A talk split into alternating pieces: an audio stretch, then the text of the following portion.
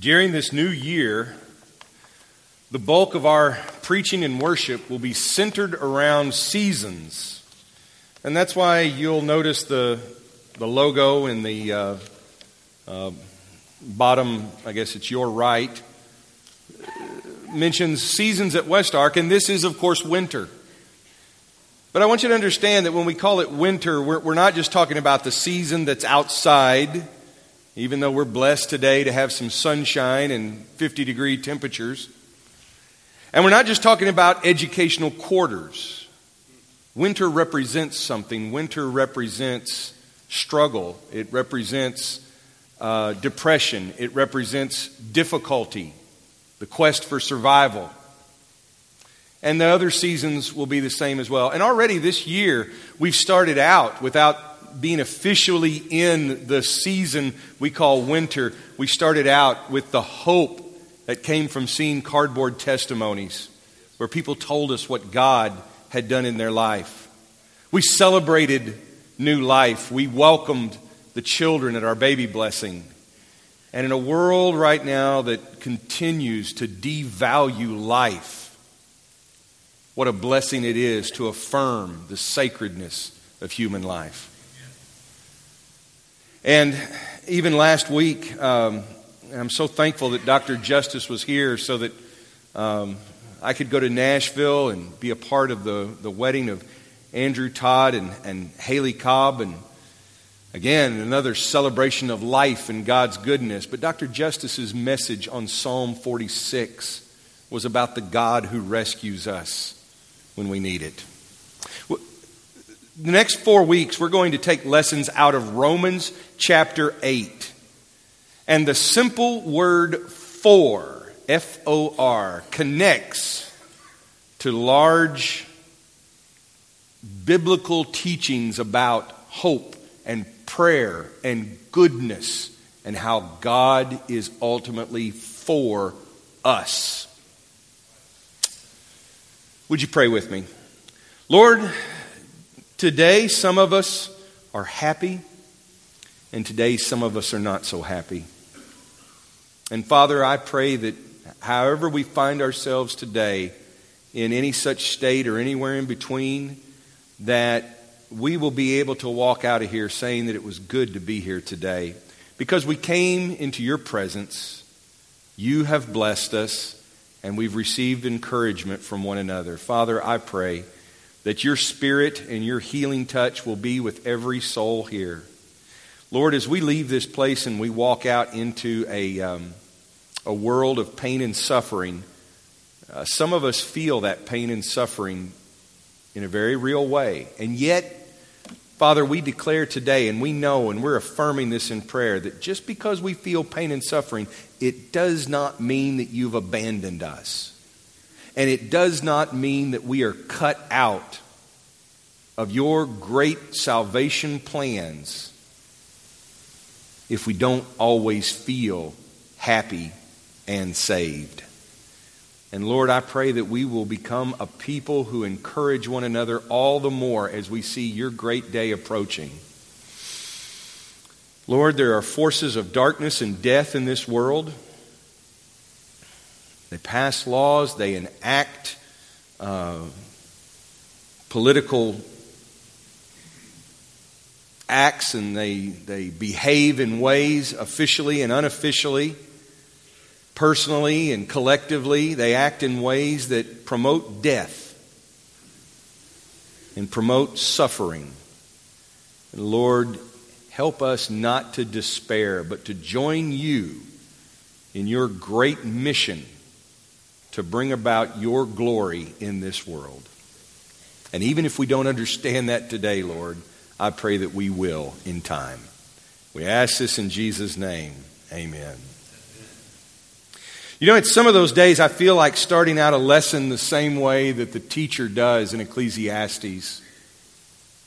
Ecclesiastes uh, is an interesting book of the Bible in the Old Testament. It's, it's written by, uh, some say, Solomon. And even if it is uh, Solomon, He doesn't want you to know that he's Solomon. He doesn't want you to know that he's king of Israel. He doesn't want to be known as anything other than the teacher. Just simply the teacher. Because he wants you to hear the message. But what a way to start a message when he starts out with the words meaningless. Meaningless, says the teacher. Utterly meaningless. Everything is meaningless. When you start off a lesson or a class like that, you got to ask yourself, well, now what else can be said? If everything's meaningless, then, then what is the point? The teacher does a good job of diagnosing the problem in the world. He is an old fellow full of years and wisdom, and he's seen enough to know that there's nothing in this life that satisfies our longing for eternity. Everything else just falls apart. Whether you want to call it vanity or futility, it's or emptiness, it just doesn't have the substance that we're looking for in this world. And uh, I'm so glad that Jesus came into this world, if for no other reason than to give an alternative to the teacher's diagnosis. I think the teacher in Ecclesiastes has done a good job of diagnosing the problem. His cure is to um, eat and drink and you know, serve God to the best of your ability, to remember your Creator. That's kind of it. Just, just do the things you're supposed to do, and that'll, that'll be enough. It's a great diagnosis. The cure, I'll just be honest, falls kind of flat. But because of Jesus Christ, and the Apostle Paul understood this, he would have been well versed in Ecclesiastes. He says that there's more than just meaningless now because of what God has done in Christ. And so in Romans 8, we hear something beyond the view that everything is meaningless. Many things are meaningless, but there's one thing that is not. Here's what Paul says in Romans chapter 8, starting in verse 18, and I ask you to just listen to this. Paul says, I consider that our present sufferings are not worth comparing with the glory that will be revealed in us. For the creation waits in eager expectation for the children of God to be revealed. For the creation was subjected to frustration or meaninglessness, not by its own choice, but by the will of the one who subjected it in hope that the creation itself will be liberated from its bondage to decay and brought into the freedom and glory of the children of God.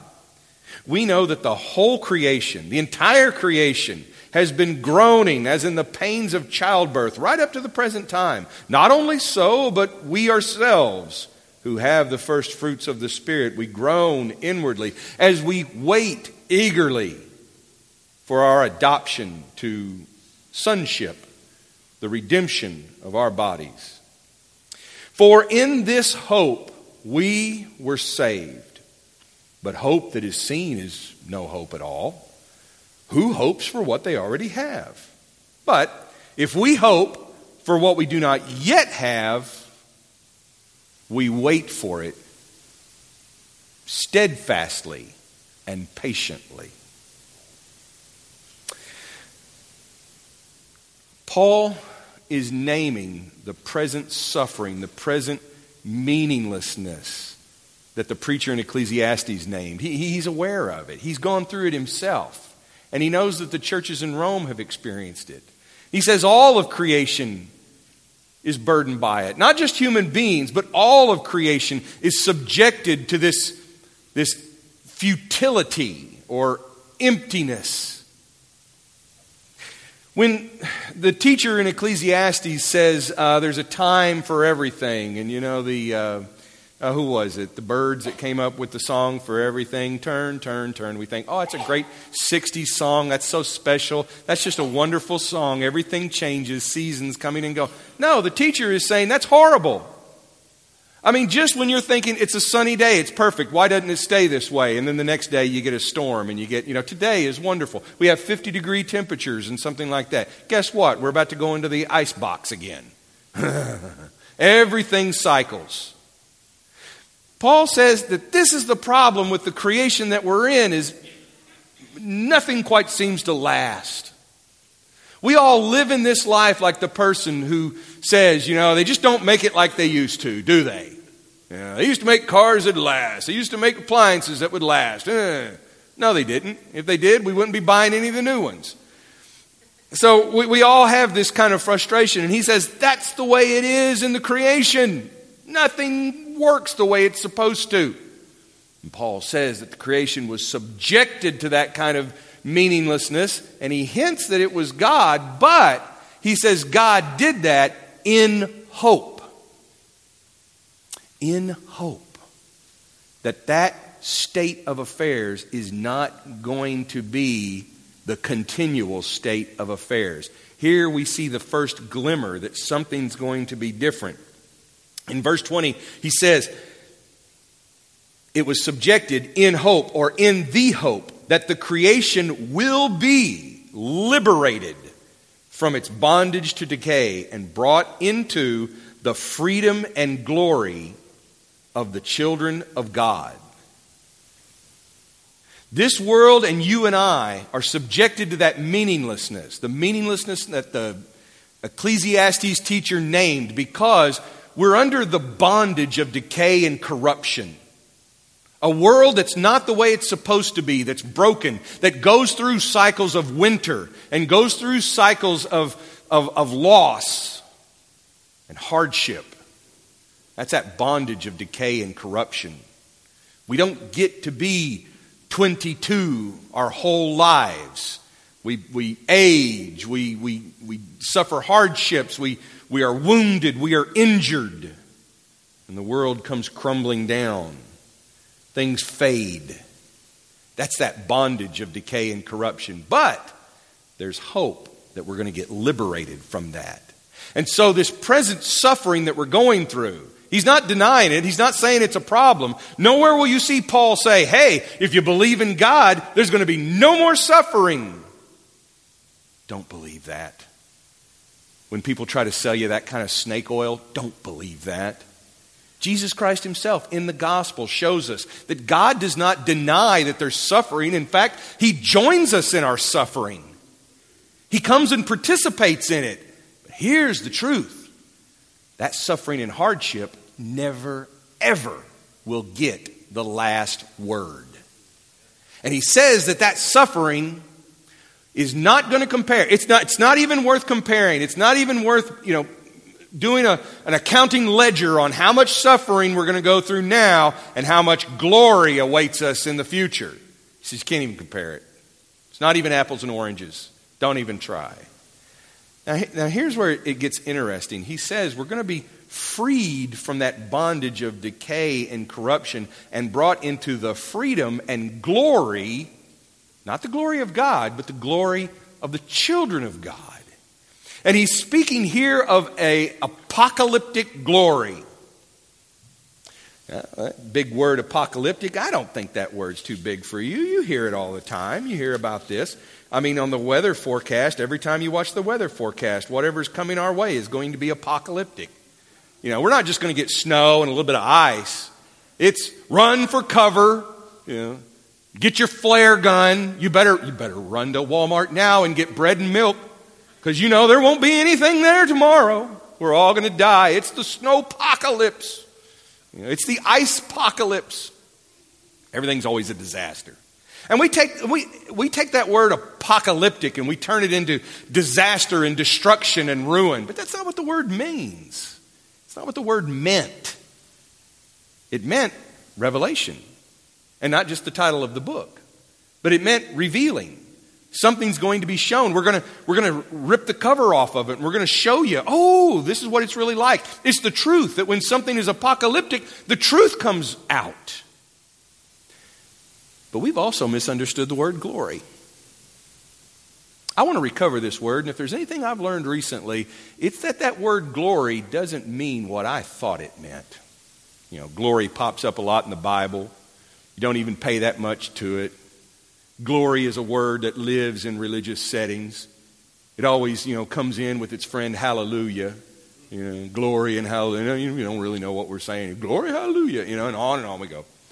That and sporting events and um, and when you smash your thumb with a hammer. But the um, glory. We use glory in words, in compound words like glory seeker or glory hound. And we've made glory into a bad thing, or we've made it into a very simple thing. That glory is nothing more than attention. So when we talk about a glory seeker, we say, oh, he just wants a lot of attention. When we talk about a glory hound, we say, oh, she just needs to be, you know, praised and just seeking attention. And so you don't want to be the kind of person that has to have glory.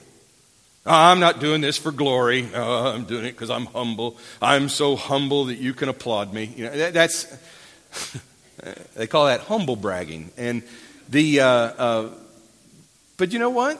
The word glory is not a bad word, really, if you understand what it means. Glory, when you read of it in the Bible, is the opposite of meaninglessness. When, you, when, when the word glory is used, it comes both in the Old Testament and the New Testament, it comes from a word that means heavy. And not heavy just in terms of weight, but heavy in terms of significance, honor, respect, majesty.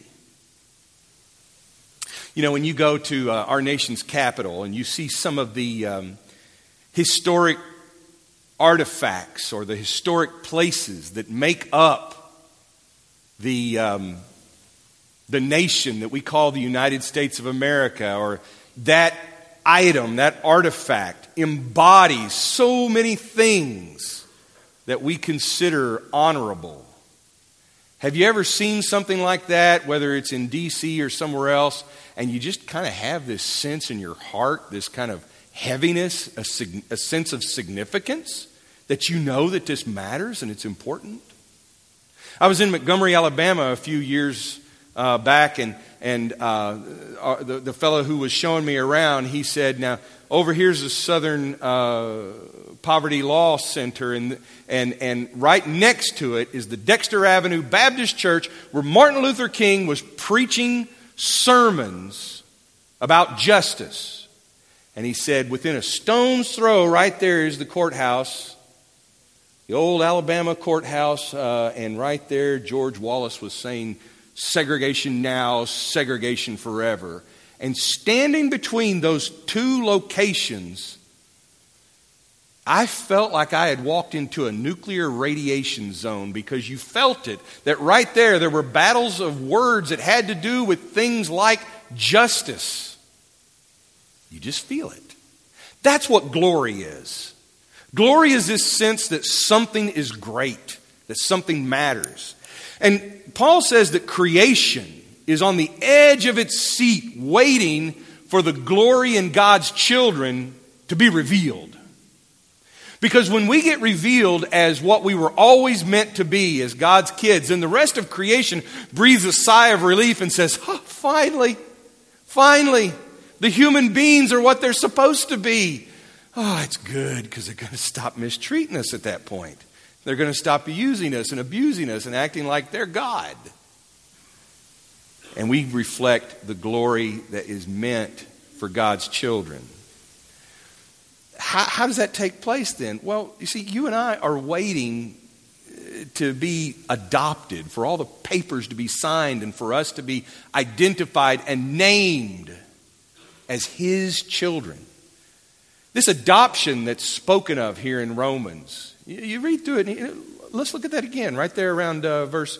Uh, it's verse 23. Not only so, but we ourselves who have the first fruits of the Spirit. In other words, we've already got some indication that God is with us. When we were baptized, we received the gift of the Holy Spirit. So we've got some some part of it and we're but but there's more. We know there's more. And so we're groaning inwardly. Why? Because we're waiting. We're waiting for our full adoption to sonship.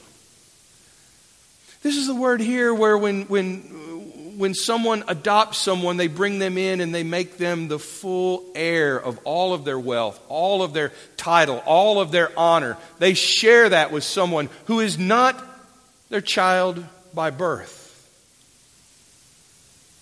That's our hope. God's kids are adopted, and what they get out of it is His glory, His weight, His significance, His majesty, that honor and respect. We share in it, we participate in it. And that's what gives us hope. So that even though we're suffering and trying to make it through this world and this life, we know that that's not what we were meant for.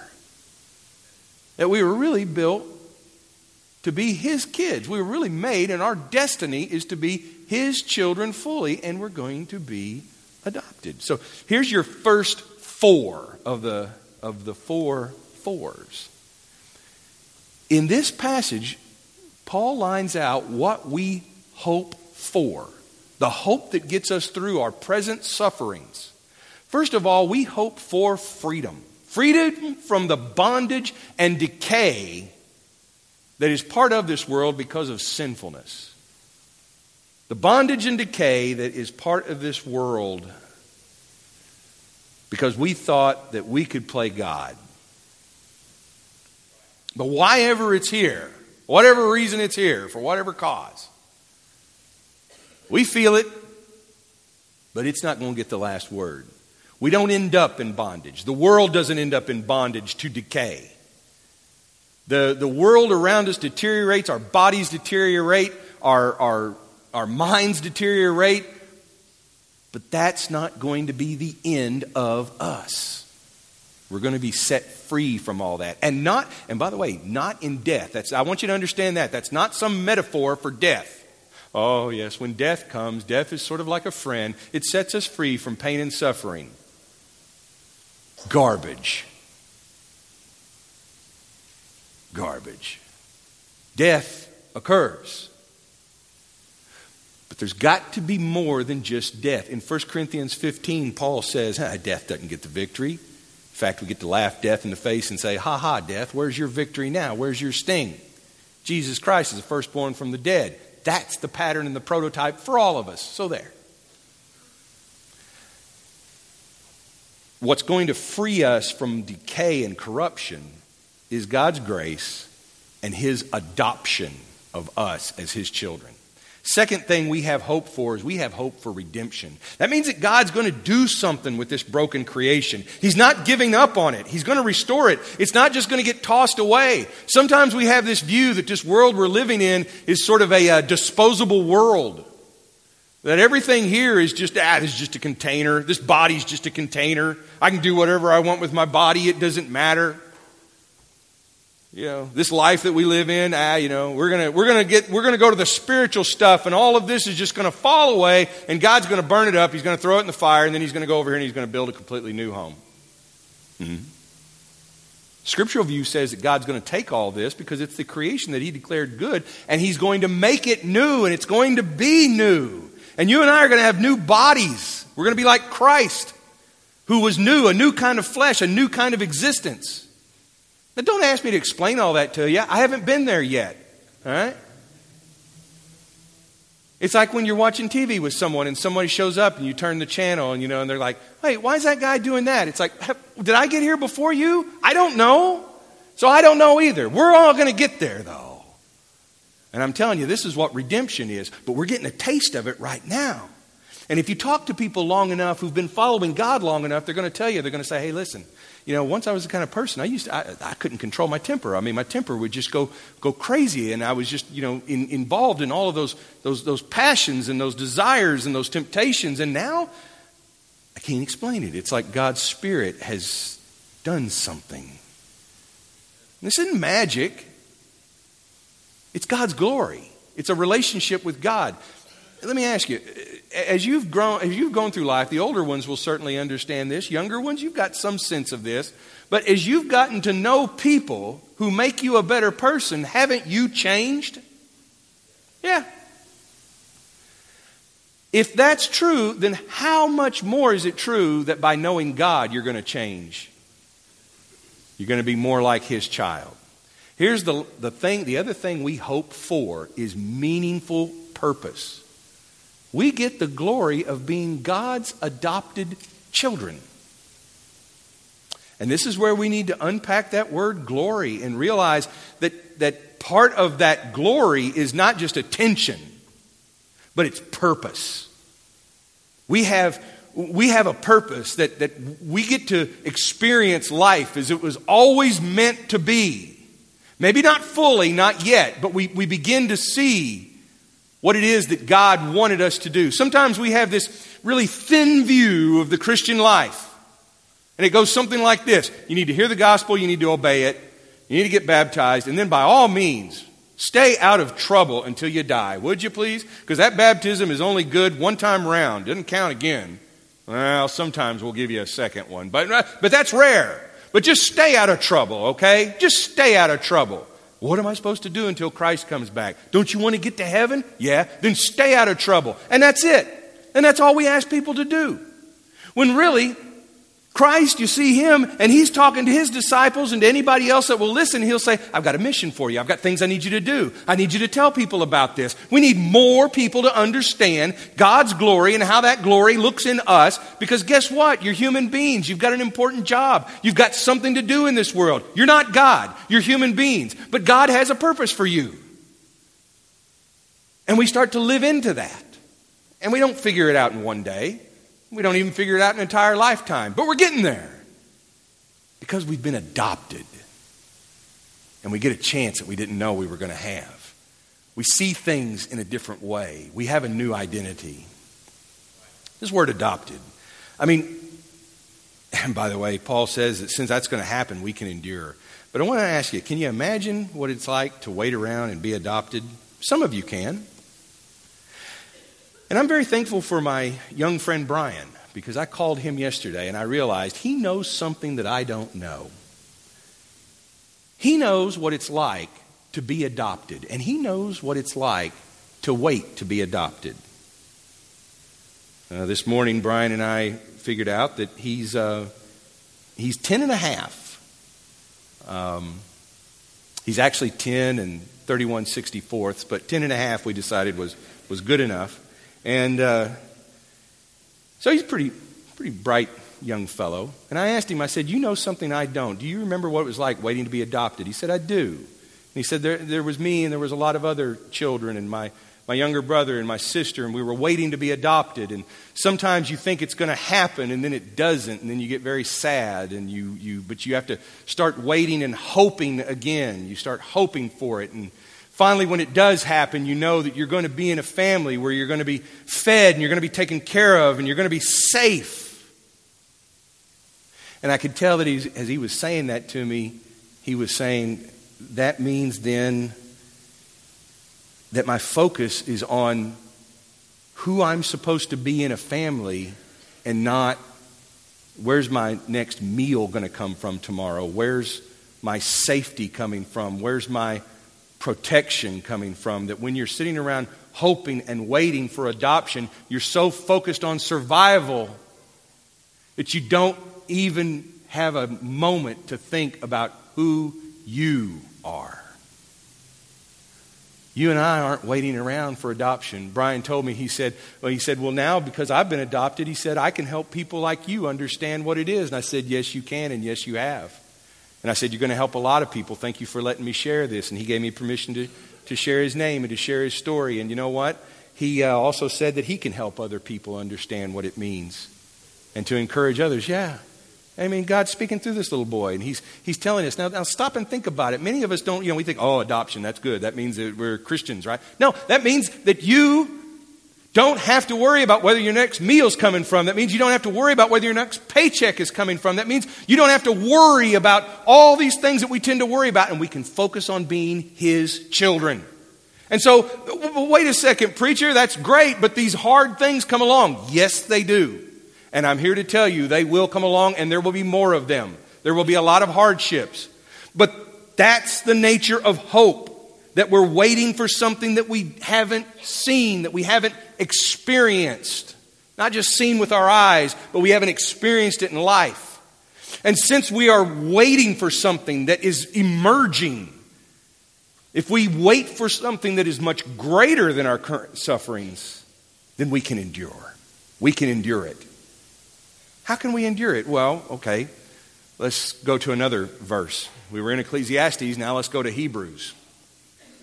Which is really interesting because in Hebrews, you know, did Paul write it? Ah, maybe. You know, did somebody else write it? I don't know.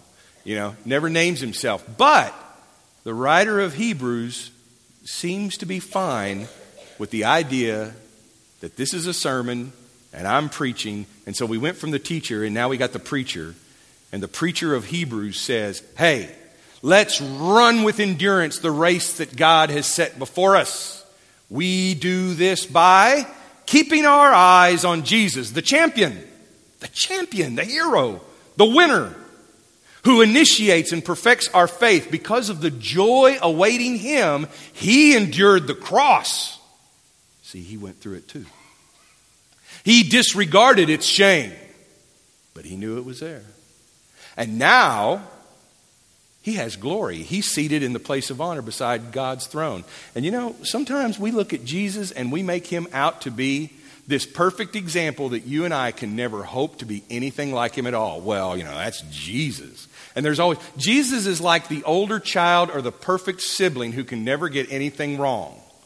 You know, well, yeah, sure, Jesus didn't sin, but, you know, he's special. And that's unfortunate because the whole purpose of God becoming flesh, God becoming man, is to say, look, if I can do this, you can do this. We can't do it perfectly. I never said perfectly. But if I can do this, you can do this. And right here, the preacher in Hebrews is saying, hey, you're going to need strength to endure. Look at your hero. Look at your champion. Look at your Lord. Now, he endured something. So, if he endured that because of what was awaiting beyond that, then you can endure what you're going through because of the hope that you have. The hope that you have being adopted as God's child and that same glory. Pray with me. Father, I ask that you would give us the kind of hope that causes us to endure, that causes us to endure, that gives us the strength and the power to endure. And Father, I pray that we will not give in to the meaninglessness of life, but that our hope will be found in experiencing moment by moment just a little more of your glory.